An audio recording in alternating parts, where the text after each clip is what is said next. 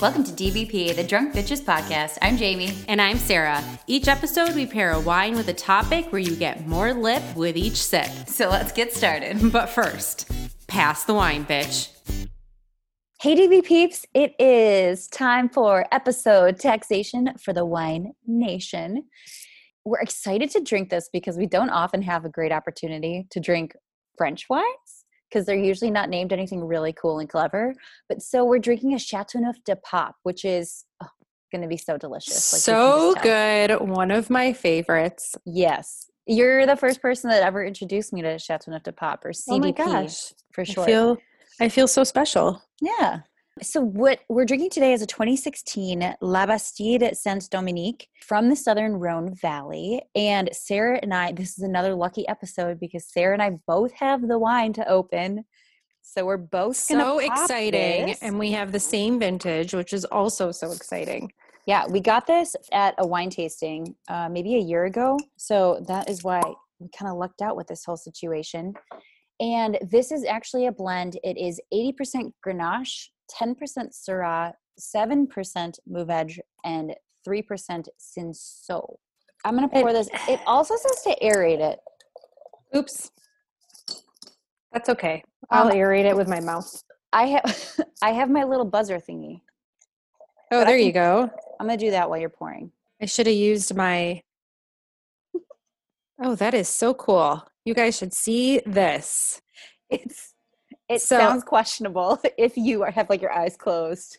I should have used my bottle aerator, but eh, you know, just swirl it a lot. You know, I'll swirl it. Like I said, you'll be fine.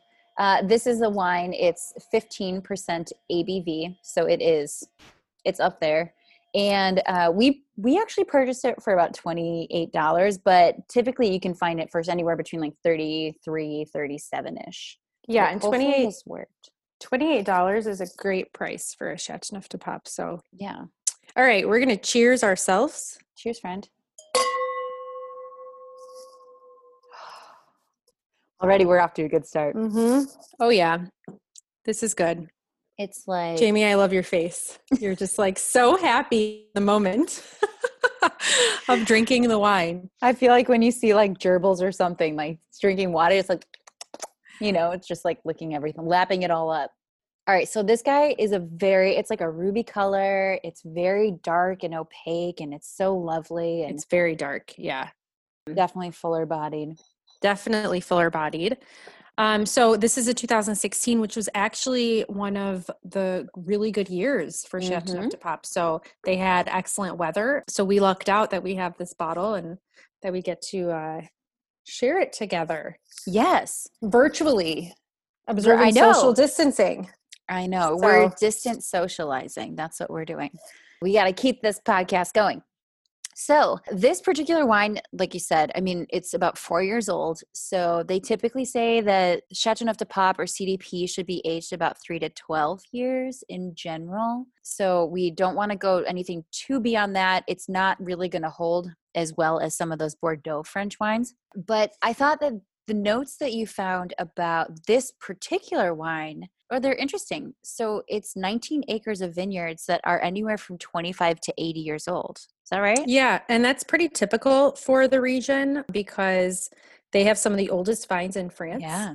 And especially the, the Southern Rhone in general has some of the oldest vines in France. So you can find vines up to 100 years old. Oh um, yeah. And as the as they get older too, the important thing to remember is that they don't have as much fruit that is produced. That means it's more concentrated fruit and flavors within the berries that actually do come up on the plant. And so it's really challenging. You don't get high yields at all. And that's another reason why some of the prices of these go a little bit higher. Yeah, and actually, they don't want high yields. You're not allowed to have high yields. Um, that's part of some of their rules for the region um, because it does produce thin, watery wine if they do have high yields. So, part of the rules is that they have to have low yields. And then, interestingly enough, some of the other uh, Do you feel the, rules, warmth like going through your body? It's really good. I like. I just feel. I feel it's still continuing down my esophagus. It's so it's like warm. medicine for the soul, right? Yes. oh my god, it's just so nice. Okay, sorry. I interrupted. That was an ideal interruption. Um, no, so you aren't allowed to make wine from vines that are younger than four years in um, Châteauneuf-du-Pape. So that makes sense. Yeah, but you know that's not a mostly not a problem there. So what else about this particular wine? Because I am really excited to talk about CDP in general. For this wine specifically, and just CDP in general, they use a lot of stainless steel or mm-hmm. uh, concrete amphor, amphore, yeah. I don't know how you pronounce it, instead of using oak barrels for much of their grapes, specifically Grenache. This particular wine that we're drinking, though, uh, was totally destemmed and had 18 days of vatting in stainless steel tanks. So they use this cap punching. So when you're fermenting berries and wine to make wine, what forms on the very top is this like crusty cap of all of like the skins and the stems and all that jazz and seeds. And so you need to basically keep punching it down or put pumping uh, wine or the liquid over it so that it stays moist favorite word because, oh damn. Yeah because otherwise uh, it can definitely start to get bacteria. So this is also a controlled temperature ferment 28 degrees celsius. I don't know what that translates to. But yeah they also aged it in 18 months before they bottled it. Uh, yeah. so you know, we'll kind of talk a little more about the tasting notes as this opens up. So, do you know what Chateauneuf de Pape means? I mean, I do, but can you please tell us? It's kind of cool. It means Newcastle of the Pope. Mm-hmm. And tell us why. So, in the early 14th century, Avignon, which is one of the towns that's on the border of Chateauneuf de Pape, was chosen as the new home for the Pope's court. So that is why that's where the name comes from, which I never knew. Yeah. Did you know that? I it's did. Like, I mean, I learned it in my class yeah. last week. But there yeah, no, a lot of wine when you in Europe as well as in the New World, especially uh, like California, the early stages of our viticulture history, it has a lot to do with the church. And it's true where like the science and everything was kept and carried was through monks monasteries. The catholic church had a lot of vineyards in order to produce their wine for mass and things like that. So yeah i mean it's it's really kind of funny when you associate church with wine but i mean i guess i was associated church with bad wine but i mean that's how all this became came started and i guess the pope was clement the fifth and he okay. was a wine lover and he was really into like even the wine and vineyard management um and he his taste was more to burgundy but the next pope john the 12th was a fan of chateauneuf de pape okay he improved some of the practices in the region and at the time these wines were known as vin de pape so wine oh, of the wine pope. of the pope and they did make a lot of local wine for church so you're absolutely right jamie Thanks. I'm glad I learned something. Yeah, yeah. I so, and I have to sorry, I do have to go on record. I think last episode I misspoke about where Tuscany was.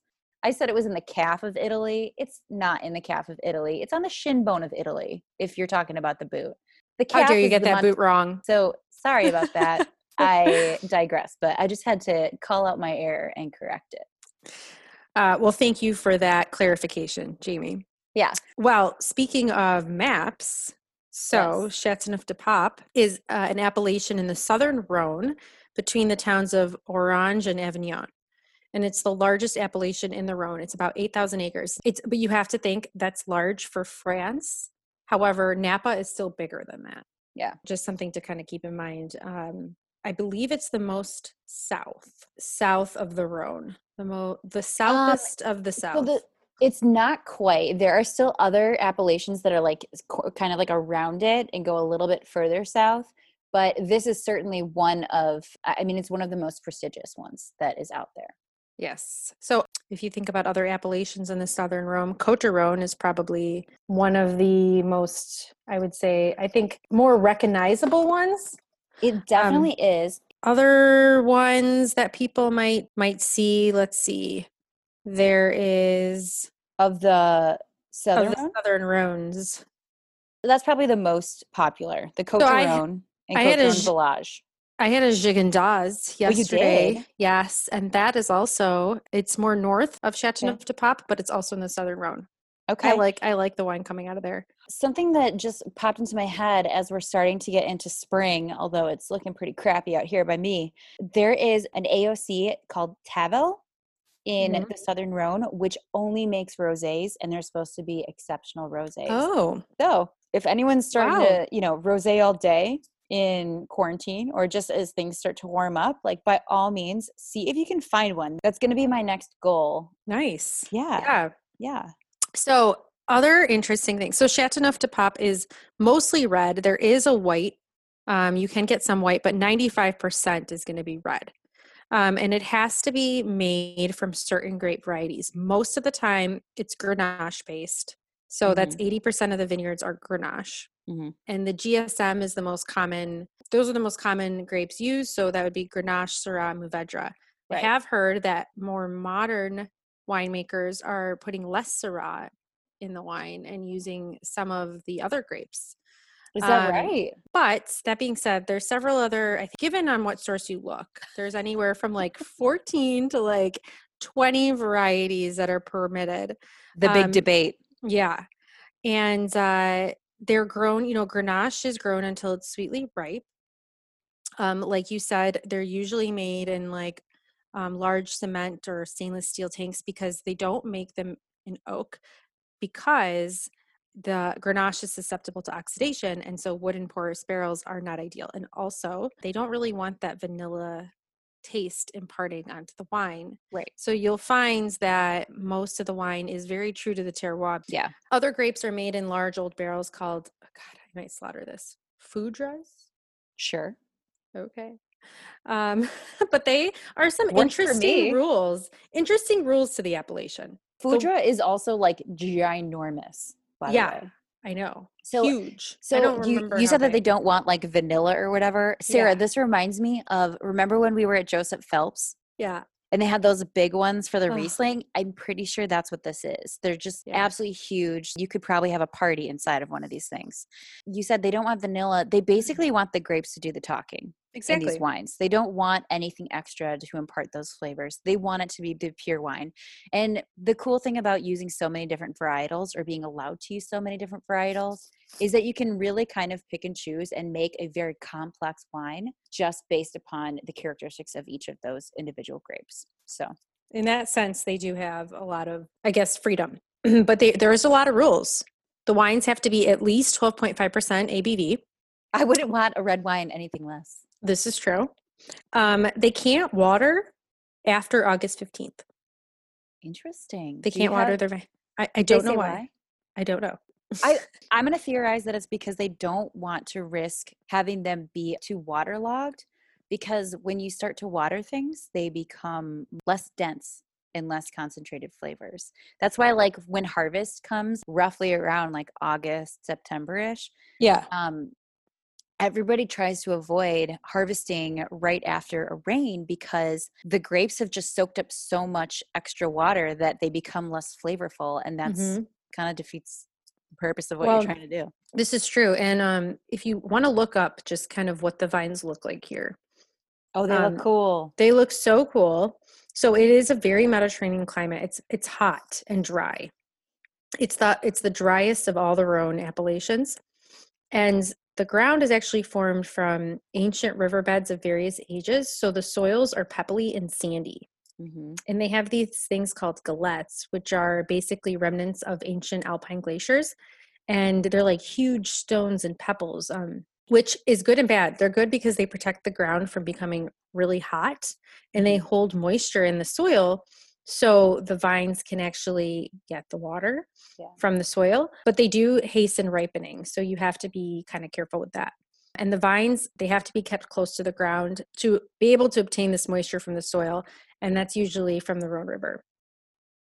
Um, you'll also hear something called Mistral, which is th- refers to the powerful winds Oh yeah. that they have in the Rhone, which is the other reason that they're kind of kept closer to the ground to kind of protect themselves from the winds as well. So it's Yeah. it's kind of I don't know. I find it really cool, um, and I think that a lot of the wines that you're going to get are going to have those like flavors of the terroir, like the stone, the soil, the earth, leathery notes, kind of things like that. Um, and you're still going to get some of the bright fruit, but you you do really taste where it's from. Mm-hmm. Um, they are required to have the lowest yields in France, and that's 368 gallons per acre. Okay, I have to say, the most interesting thing I found out about Chateauneuf de Pape. Yes. One of their rules that they have. Have you heard of this rule? I don't know. Tell me what the And I feel like this goes back to an episode we just did a few weeks ago, and you're going to know once I tell you what this rule is. Okay. And you listeners, you got, you got to go back and listen. I mean like I, when I read this, I was just floored. So there's a lot of history to Chateauneuf de Pape. It was not always great. It was not always the best quality wine in France. It was, you know, it was oh, actually yeah, that's a more recent thing, right? Yeah, it's more recent since the 70s. The quality has really increased significantly. Yeah. But the winemakers have always been dedicated to the land. In 1954, the winemakers mandated that flying saucers were strictly forbidden from flying in the airspace or landing on their territory. We talk about okay. how that's an actual rule? Okay, so number one, episode 91, if you want to revisit that conversation, yeah. any of our DB peeps. But wait, so this is a wine region that made that rule? Chateauneuf du Pape. It's an official rule. It's like Are a law. There is there history of a flying saucer no. or UFO landing? No, they were. I'm just... pretty sure if there are aliens, that they're not. They're gonna say, "I don't give a fuck," and they're gonna land wherever the fuck they want. yeah. Um. Wow. That's. I'm incredible. like, do you know something we don't? Yeah. This is incredible. very interesting. Yeah. They probably put it out in Morse code to like the universe. Like, I mean, don't land here. Just like what? What are we talking about here? Wow. I wonder who was behind that. They probably had drunk a few too many glasses or bottles of. Dude, I I would love to be a fly on the wall to that conversation or actually even be in that conversation. That would be so much fun. Mm-hmm. Yeah. So I feel like I could easily go through this whole bottle. I'm sorry. I know it is. It is. Well, you know, you don't have to share down. it with me now because I know, but I kind of wish I had to. I know, right? Yikes. So, um, what are we talking about today besides this beautiful wine oh, we're drinking? All right. So, our taxation for the wine nation. It's a very relatively hot topic. Yes. Because something that was passed out in October was a tariff. Well, I'm going to take a step back, step back further. There was a proposal to have a 100% tariff on certain European goods. 100%. Why would people do this? I, okay. The US decided to do this. This is what I have come to understand because this is all part of like this whole Airbus tariff situation. What? Okay. Jamie, so, Airbus? What does that yeah. have to do with wine? Airbus, like the plane maker. Yeah. No, mm-hmm. I understand, but what does that have to do with wine? It doesn't. Why are you messing with my wine? It, exactly. It does not. All right. So first of all, Airbus. I'm gonna totally admit I didn't really think very much where it came from, but it's apparently yeah. in Europe, and there are a number of countries who are part of Airbus, the mm-hmm. corporation. Mm-hmm. We in the U.S. have Boeing, right? This is like our big deal. So I guess probably like 15, 20 years ago, there were certain subsidies given to Airbus by the European Union. Okay. And it gave Airbus like a, a higher leg up, an advantage. Okay. And the US is pretty pissed about it because, in all honesty, the sanctions or the subsidies that were provided to Airbus essentially prohibited people or reduced people's desire to want to use Boeing but it also i think you know it just impacted like our job market and our economy okay so yes. essentially what this kind of boils down to or so it seems from the what i've been able to glean from various articles is that this is sort of a retaliation for that like a long time okay. there used to be 10% tax on any airbus produced airplane parts but the weird part, and I still am not quite sure how this happened, but I think it's one of those like retaliatory tactics, for oh, lack of a better oh, okay. terminology. But just to be like, huh, we don't like what you did, so we're just going to throw in some of your favorite things into this tariff, uh, into this tax bill too, and we're just going to start taxing them more. So that includes a number of certain European agricultural goods. So some of that is like Kerrygold butter, um, single malt whiskeys and scotches. certain wines, certain cheeses, olives, cashmere, I think is one of them. So is this from all European countries or is there specific No, ones? there are Okay. okay, so I'll say that it's I, I found the Federal Register. So this is like the super geeky stuff, but like there is Yeah. like an actual thing from October that has so many tables. I mean, this is the government, but so many tables outlining what country this is uh, limited to, what the duty or the tax is going to be, the tariff, and what those goods are that fall under that category. So in some lists, you know, it's specific to Germany. In other lists, it's France, Germany, Spain, or the UK. That's where wine kind of falls under. Okay. Uh, that has it's it's not hundred percent. Thank God. Mhm. I don't know what I would do if it was hundred percent, but it's twenty five percent, which is more than it used to be. But they were thinking of doing 100% Yes, until so- recently, right? Yeah. So I guess these conversations have been going on for a while. They've been trying to, you know, negotiate a little bit since last since 2018. And then last year it finally came to a head and there was I think a really big push from the industry to say you cannot tax wine and other things like olives 100%. That's absolutely ridiculous. And so the good news is that it's not that high, but it is still 25%. And one thing that I'll say is that it's specific to um, still wines that are less than 14% ABV. That's such a weird requirement. I, I know, but like even if you think about it from here, and from the US perspective, there is a threshold for, I think 14% is the threshold too, where certain companies, if you're under 14 or under, I think it's 14, if you're under 14, you are taxed at one rate. And if you're over 14, then you're taxed at another rate. Just Ah, okay. as a, as a producer here in the US.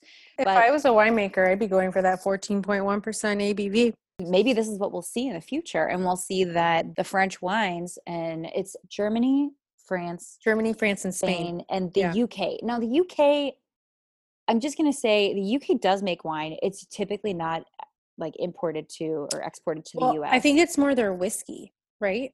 Their whiskey, their Does the scotch. uk make whiskey yeah, Scotland and oh yes you're right sorry I, I immediately thought britain sorry i meant to say britain makes wine which i think is weird but yeah, but they make a lot of sparkling, so I don't. You I know, we love to try some we don't see much of that here. What we see a lot here from there is, like you said, the butter and things like that, and then and the scotch scotch. whiskey, yeah. Yep, the scotch and the whiskey. So, you know, it's just crazy to me. Well, I guess our Italian wines and our Portuguese wines are excluded from this. yeah Um, so that's positive. But you know, for some French lovers, like the person I live with, and I love French wine too. I I can't say that I'm like really sad about the Spanish wine because I don't really Oh, buy much of that. You know, I'm just kidding. But hey, I love myself some German Riesling, and you know that's less than 14% ABV. Yeah, pretty much all of them. Yeah, exactly. them. Yeah. So, I mean, this will affect a lot of things. So, and I, I think it's crazy that it's also not just the wine, but it's like cheese and coffee and Sarah, the list goes on. Like I, I mean, I just stumbled upon the the Federal Register. It's fucking insane. And there's like yogurt. Oh, I just found all the cheese, and that goes into like Austria, Belgium, Bulgaria, Croatia, Czech Republic, Denmark, Hungary. That's like a whole mess of countries, and That's those are crazy. twenty five percent as well. Now, when we talk about like a really nice cheeses and like wine pairings, like what the fuck are we gonna do? I know. A Well, we live in Wisconsin, cheeses. so we get a lot of good cheese, but I agree. That's There's a lot of good. French stuff out there, you know? Yeah, yeah, yeah. And this is a lot of countries. I mean, Yeah. wow. This is definitely hard hitting. And I think in France, from their perspective, what they have described is that already with this, because it became effective October 18th of last year. So that's when it became 25%. The 25%. Okay. Mhm. And just wine specifically, the wine exports to the US have plummeted 33% since the tariffs were imposed. And that's according to the French Federation of Wine and Spirit Exporters, or the FEVS. FEVS. Wow. They also estimate about 4,000 jobs in these export firms alone are in peril. And it could Yeah. take up to a decade to re- regain. Now, I'm certainly sympathetic to the French wine negociants and things like that kind of taking a hit, and I get it. However, I know that we also have like our own problems here in the States. well, right now we definitely do. Yeah. Um, but I don't know if this just, it does still affect us. That's the thing. It does. I'll also just say, like, we need to reevaluate this next year. Supposedly, the U.S. Trade Representative has to re-review the entire thing by August of this year. But so, when did they decide not to go to 100%? Did they do anything else instead? Because I know that was very recent.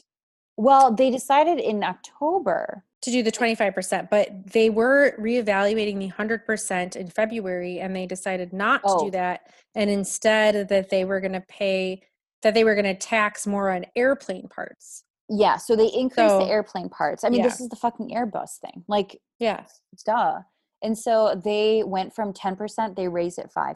So it's up to 15% tax on airplane parts, which I mean, doesn't seem like that that large, but think about the cost of all of these parts and how much a part costs, yeah. Yeah, I mean, so I it was they did that in place of raising the tariffs to the proposed 100%. Um, I think they were going to raise that anyway on airplane parts.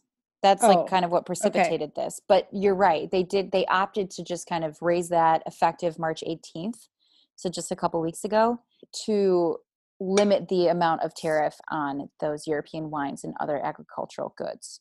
So that is for the time being, we're set at 25% until uh, maybe later this year. I don't. You better know. buy your wines in bulk, guys. Well, they're saying your French wine. Up. Yeah, I mean, in case it gets worse. I mean, I don't know. So interesting that you brought up the Fevs. Oh yeah, what about because, them? Um, the the VP uh, is um, Louis Fabrice Latour, who's head of Louis Latour. Which, if mm. anyone knows good French wine, you know that that is some like pretty heavy shit. And so he said that the US was their biggest market ahead. Wow. Yeah. And this is before they announced, you know, the whole 100% that they weren't doing that. Um, and that small wineries find the US tariffs more difficult because they tend to work with smaller scale US distributors who are also under extra financial pressures. Mm-hmm. Um, and that their value of Burgundy exports had fallen significantly in the final two months of 2019. So much so that it caused a 40 million loss in sales, which is insane if you think about how much money that is. However, I have read that the exports to China have increased. They have increased from from Burgundy. You know, China loves China loves a good French wine. It is um, also has it also has damaged some of the Scotch whiskey exports from the UK. Oh, I'm sure. So those Scotches, I mean, they're expensive to begin Sean with. Scotch anyway. They are expensive. Like yeah. I just can't even imagine what they're going to cost now. Tack on a quarter of the price. Like what the hell? That's I know, right? But I don't think that people understand that this is not just like we're in and especially now we are kind of in a unique situation in the world right now. The world is fucked right now. Yeah, the world is kind of fucked. Regardless, I don't think that this is something that is just going to hurt the the Europeans. This can hurt like our industry as well. How okay, so how will it impact us? Because our restaurants are already operating on pretty thin margins as we can kind of see with what's happening right now. And some of them are very dependent on the sales of european wine. For example if you have an italian and french restaurant or i shouldn't say italian because they're not included but if you have a french restaurant or you have a restaurant that you know you want to offer like all the varieties of wine and a lot of people like are really into burgundy or french wine or you know spanish wine or like if for example if you have a spanish restaurant yeah. It, or if you just have a restaurant that you want to have a robust wine list, then oh yeah, like this, around the world, yeah, exactly. This actually ends up hurting a lot of American businesses because we have a three tier system in the U.S. So wine has to pass from a U.S. importer and a distributor to the re- the restaurant before it ends up in your glass. It's not like you're getting it straight from France. the winery in France, right? Yeah. So actually, for, we learned about this a little bit with Lavino, with Jenna, yeah, right? Yeah, exactly. For every hundred dollars a European wine sold in the U.S., seventy-five to eighty-five ends up in the hands of the American business. Meaning, like the distributor, not necessarily who's selling you the wine, but yeah, through like various American business hands. Exactly. So it might end up being that a lot of these restaurants can't offer these wines anymore because they just won't be able to afford it. Yikes, bikes. Or they can't afford it without putting it as an extravagant price on the menu, which, you know, is going to limit its its use and and then you don't have like the way that they decide on wines on a restaurant menu has a lot to do with like how much are you going to sell you know? But a lot of restaurants the way they make money is off alcohol. It'll be interesting how we see that this hurts. I was going to say the other thing is is like the united states we've been starting to drink a lot more wine. Yes. The numbers wait the numbers over the last couple of years have been like going down and we've seen yep. decreases but now they've been like I don't want to say skyrocketing, but they've been like up on the upswing again, especially given this whole like global pandemic. Honestly, we're all drinking. Had, it well, it's had an impact, I think, because if you think about it, like you can get bottles of wine, and this is all that I need for a drink. That's all that I need. I just need this one bottle of things. You get it shipped to your house. Like, I mean, it's not like you need to go anywhere to get your wine. I mean, right there are several ways to obtain it without actually leaving. Absolutely. So I'm I'm totally happy agree. for wine. I'm happy that they're getting like you know a, another uptick in their sales. Yeah, me too. But we drink a lot of wine now as a nation, and we have good wine in this country. We make. I mean, we and I'm all about American made. We source our own from you know, especially Oregon and California. You see a lot of mm-hmm. great wine. But could we keep up solely with the demand? You know, that's kind of an interesting thing to think about. I don't think we could. Um, I don't think we could without sacrificing quality. Let's put it that way. Okay, that's exactly what I was going to say because I think that we could because like one of our first episodes is when people like jumped on the the Merlot bandwagon. Yeah. Everyone fucking planted Merlot and it's an easy grape to grow. It's an easy grape to produce and like right. you can do a lot of shit with it. Just right. throw a bunch of wood chips in it or something like that and like produce cheap wine. Yeah. I get nervous about the proliferation of really crappy wine. That being said, I'm sure that we have, we can produce enough in the country in order to make those less thirsty. You know what I mean? I, I do know what you mean, but I don't, I think our quality will go down significantly. It because could. it could. It could. Because to order to mass produce the quantity that would probably need to keep up with how much we're drinking I think that we would see, especially in California, it would be very difficult to kind of know what you're getting in terms of, you know, how good is the wine. Also, remember so, that like a lot of wines made here, I think in the US especially, I think not as much from the old world, they are actually made so that you drink them like right now. We can bend the rules more in yeah, the United States this in terms true. of like what you do, like you said, with the wood chips. Like there's a lot of different things you can do so that you can no, we have, produce. I mean, we definitely have like our own restrictions and rules and things like that and if you put like you can't put certain things on your label if you don't adhere to you know right. certain practices that's for sure but by and large i think the european countries have more stringent rules on how you how and what you make in terms of wine. I just don't think that the europeans would be able to mass produce a bunch of wine oh no. because they don't have they have so many rules and we don't have as i mean we have rules for sure like you said but not as many and so i think that that is just kind of one of those things to think about in terms of quality uh, you know in in the wine that you drink and what you want to drink going forward. Basically what we're saying or what you're it sounds like what i'm trying to say in a very nice way go ahead jamie. is that we need to i think be more methodical about what wines we choose to purchase and drink and also to stock up. I'm going to be stocking up on some French. I know now. I'm actually. I really love the Chateauneuf du Pape. So I'm it's like, oh really shit! Good. Like, but this I one wouldn't probably... be affected, right? Because it's 15 percent. That's true. But for instance, one of our local wine shops that we often go to, is, what are we gonna like? Call them up and be like, hey, can we get anything less than than 14% ABV? Can you check that for all of our French wines? You mean anything more than 14%, right? No, if we're oh yeah, I guess yeah, that's true. Yeah. I was gonna say if we're gonna stock up and for fear. Oh, if we're gonna stock up more. I mean, you better get if you like that German Riesling, you better get on that because you're not going to find much of that. Weren't you supposed to go to a Trimbach Riesling tasting? God, don't even remind me. I'm sorry. I'm so sad about it. I was, and the daughter of Trimbach Winery was coming. that all got canceled. So sad. We all know why, but there's bigger. Not because of the tariff.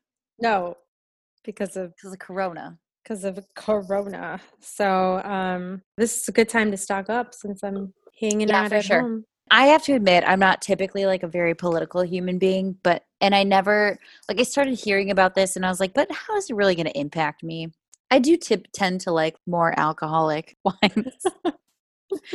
That's just my nature. But in all honesty, like it makes me have to be a little bit more thoughtful. And then also, like, that means we're probably not going to see as many of their wines exported. So if you do have some favorites, now is probably the time because if they're on store shelves now, they might not be later.